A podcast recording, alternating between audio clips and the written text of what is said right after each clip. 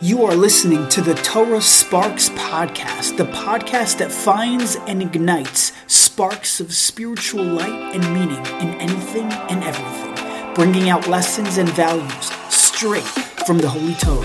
I am your host, Ori Strum. Let's jump right in. Hey everyone, welcome back to Torah Sparks. This is Ori. Um, at least I think it's me. I'll be honest with you. I am an identical twin, so I don't actually know if I am who I am. Like, it's entirely possible that, you know, we were somehow switched, my twin and I, growing up. You know, just to prove it, like, we don't, not only do we not know who we are in baby pictures, even like family members, like close family members, don't know 100% who is who. So it's a little awkward to be saying this, uh, you know, honestly. But assuming I am me, then here here we go. So the, you know, there's someone else who also was having this struggle, or or he wanted to tell the world something about the struggle of identity, and that was with African American people, and it was with Dr. Martin Luther King Jr. On August 28th, 1963, Dr. King delivered one of the most famous speeches of all time. And he said, he said the following, and you just forgive me because I might not sound exactly like him, but he said, I have a dream that my four little children will one day live in a nation where they will not be judged by the color of the skin, but by the content of their character. I have a dream. And he said these words, I have a dream. That was the name of this speech. But he said these words eight times. Eight times. That's eight. Eight times in one speech, he said the same phraseology, the same words to captivate and capture the, the audience. And I thought it was very interesting because he was not the first person in life to have a dream. You know who else had a dream? Well, a lot of people had a dream, but I want to tell you something about Moshe Rabbeinu. Moshe Rabbeinu, before Martin Luther, before Dr. King came along and had his dream, Moshe Rabbeinu had a dream. And you know what his dream was? To go to the holy land of Israel. Okay? That's three different places. It's Israel. Okay, Eretz Israel. He wanted to go there so badly. He wanted to go there, be in the land, physically be present in the land of holiness, in the land of the Jewish people. I have a dream, Moshe Rabbeinu said, I want to be in Eretz Yisrael, but for whatever reason, and we know partially what the reason is, again, on his level, on Moshe Rabbeinu's level, he messed up in the sense where he called the Jewish people rebels, and that was a lack of trust. And Hashem punished Moshe Rabbeinu that he could not go to the actual land, he could only see the land. Comes the Shevet, Gad, and Ruvain, okay, in this week's Parsha, and they say the following they say, Moshe Rabbeinu, we don't want to go to Eretz Yisrael. Moshe Rabbeinu, can we please just reside right there off the, you know, right outside of Eretz Yisrael to the east of the land? Eh, land? Um, we'd rather not go into Eretz Yisrael. Take a step back, okay? So uh, I don't know. I would use an example of like Ruvain and Shimon because that's kind of classic. Maybe to be a little unclass, you know, not as classic, I'd do like Reuben and Simon. But I don't know if you want to insert your own names in the following analogy, you can. I'm just going to use Bob and Tom. Okay, so Bob and Tom were fantastic friends for years. They went to the same elementary school, they went to the same middle school, they went to the same kindergarten. Why went out of order, I'm not sure. And then they went to the same high school. Then they were both in the same yeshiva, and then they were both going to college. Okay, and these were smart individuals, and they both they both had this vision a vision to go to the top school in the country, to go to Harvard. Unfortunately, Bob got accepted, but Tom did not. They were having a conversation one day, and Bob, who got accepted, he said to Tom, Hey, Tom, you should know something. I- am not going. I-, I decided. I decided instead of going to Harvard, even though I got in, I decided to go to the community college. and Tom looks at him. Are you nuts? Are you crazy? You have the opportunity of a lifetime over here. You got into the top school in the country. I was dying to go and I would have loved to go and I would have I I had a dream of going there to Harvard. Bob, how could you not? How could you not? How could you turn something like that down? How could you turn away? Think about Moshe Rabbeinu, what he's thinking right here.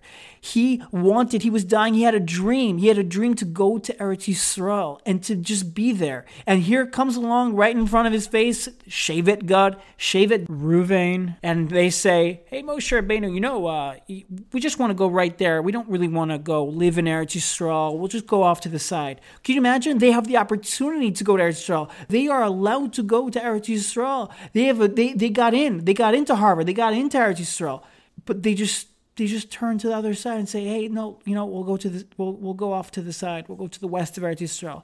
Can you imagine how emotionally difficult this must have been for Moshe Rabbeinu? But what does Moshe Rabbeinu do? What does a true leader do? What does the Jewish leader do? He doesn't take it personally. He doesn't play a blame game. He doesn't get annoyed and offended from a personal, egotistical vantage point. You know what he does? He focuses on the greater klal. He says, Shall your brothers go out to battle while you settle here? And this is a true leader. This is a true leader. A true leader cares not just about himself, but about others and what's around him. And my friends, this idea is just one lesson, one lesson out of many from this episode with the Shevet of Gad and Reuven wanting to live outside of Eretz Yisrael. There's another lesson.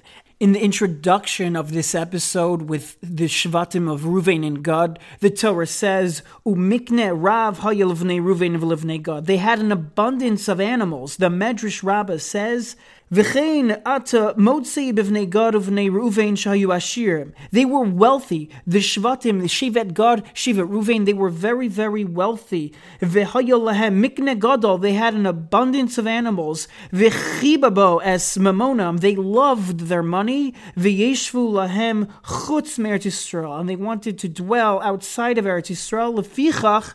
Therefore, you know what happened? Galut they were the ones who were exiled first. Mikol hashvatim, from all of the tribes, Shnemar vayigolim leruvain lugade ulachatzi shevet hamanashe. It was these tribes, the tribes that wanted to not live in Eretz Yisrael. These were the tribes that went into exile first. This is fascinating. The pshat is not the pshat is not that they had more animals than everyone else. That's not Pshat. That's not what it means when the Torah says Mikne Rav. Oh, it's not that they had more. It's that Ulchabbo es Mamona. They loved their animals more. They loved their physicality more. They loved their Mikne more. It was Rav to them. It was great to them. It was it was so awesome to them. And because of that, they wanted to live right outside of Eretz Yisrael. They didn't they didn't want that. They just they, they honored and respected their physicality so much to the extent that it distorted their perception of reality and truth of what was meant to be, what was the right thing to do, which would have been to live in Eretz Yisrael. And this is paralleled in the very last two psukim of the of Parshas Matos, which Reb Shimon Schwab says something absolutely amazing. He says there was a man by the name of Yair, Yair the son of Menashe, and he built a town. Again, he had no sons of his own, but he he built a town, and they were called Chavos Yair. Chavos Yair. That was the name. He named it after his own self. Again, he had no sons, but it was named after his own name, Chavos Yair. The next pasuk set talks about a man by the name of Novach. Novach went, v'Novach holach, says the Torah, va'yikra Novach bishmo. You know what he called the name of his city? He called the name of his city Novach. Okay, so you have two men here in history. You have a man by the name of Yair who had real estate. He called it Chavos Yair. And then you have a man by the name of Novach who called this city by the name Novach. Rav Shimon Schwab points something amazing out. He says, if you look in Tanakh, in the history of the world, of the Jewish people, there is a fascinating and striking and, and spooky connection. You know what happens? In history, Chavos Yair remains that city, those city of Chavos Yair, stays. It lives to tell the tale, but the city of Novach, it fades away. It goes, it's, it doesn't exist anymore. Novach gets destroyed, it fades away. And he makes a startling observation, and that is Yair, he had real estate. Yair had a physical, materialistic possession, but he didn't call his name that. He didn't put his whole entity in it. He didn't say, This is me. He said, Chavos Yair.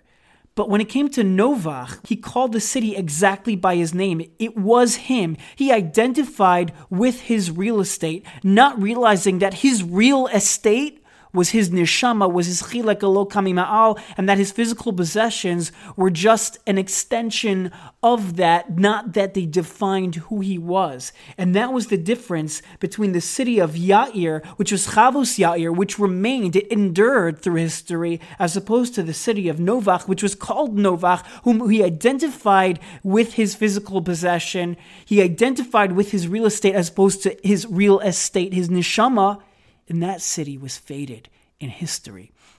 And it's very, very telling of what our calling is. You see, the parshios of Matos and Masei are very, very often, almost always read together. Matos and Masei, it represents a life cycle. You know, the word Matos is related to the word Mita, which means a bed, right? A bed represents sleeping, you're stopping, you're pausing, and Masei means journey, to travel, to move on. And this is life, my friends. Life is about stopping and going, about stopping and going. It's about traveling and moving, and then we stop and pause and we go weiter, and then we stop and pause and then we go further. And it's this constant back and forth, and it's this constant movement of I'm going places, I'm moving places. But the question we have to ask ourselves is how do we define ourselves? Do we define ourselves like Shevet Gad and Ruvain did by their abundance of physical possessions? Well, they went into exile first. Do we define ourselves like Novach did by our real estate in other words, buy our possessions, buy our car, buy our house, buy our phones, buy our whatever it is. Well, that fades away, just like the city of Novach did. Or do we define ourselves by by truth, by reality, by our neshama, by our chilek ma'al, by our connection with Hakadosh Baruch Hu, by realizing, yeah, we live in the physical world and we need it, but we don't define ourselves by that. We define ourselves by our true real estate, and that is our neshama, our chilek ma'al. Wishing everyone a holy week, and we'll see you next time.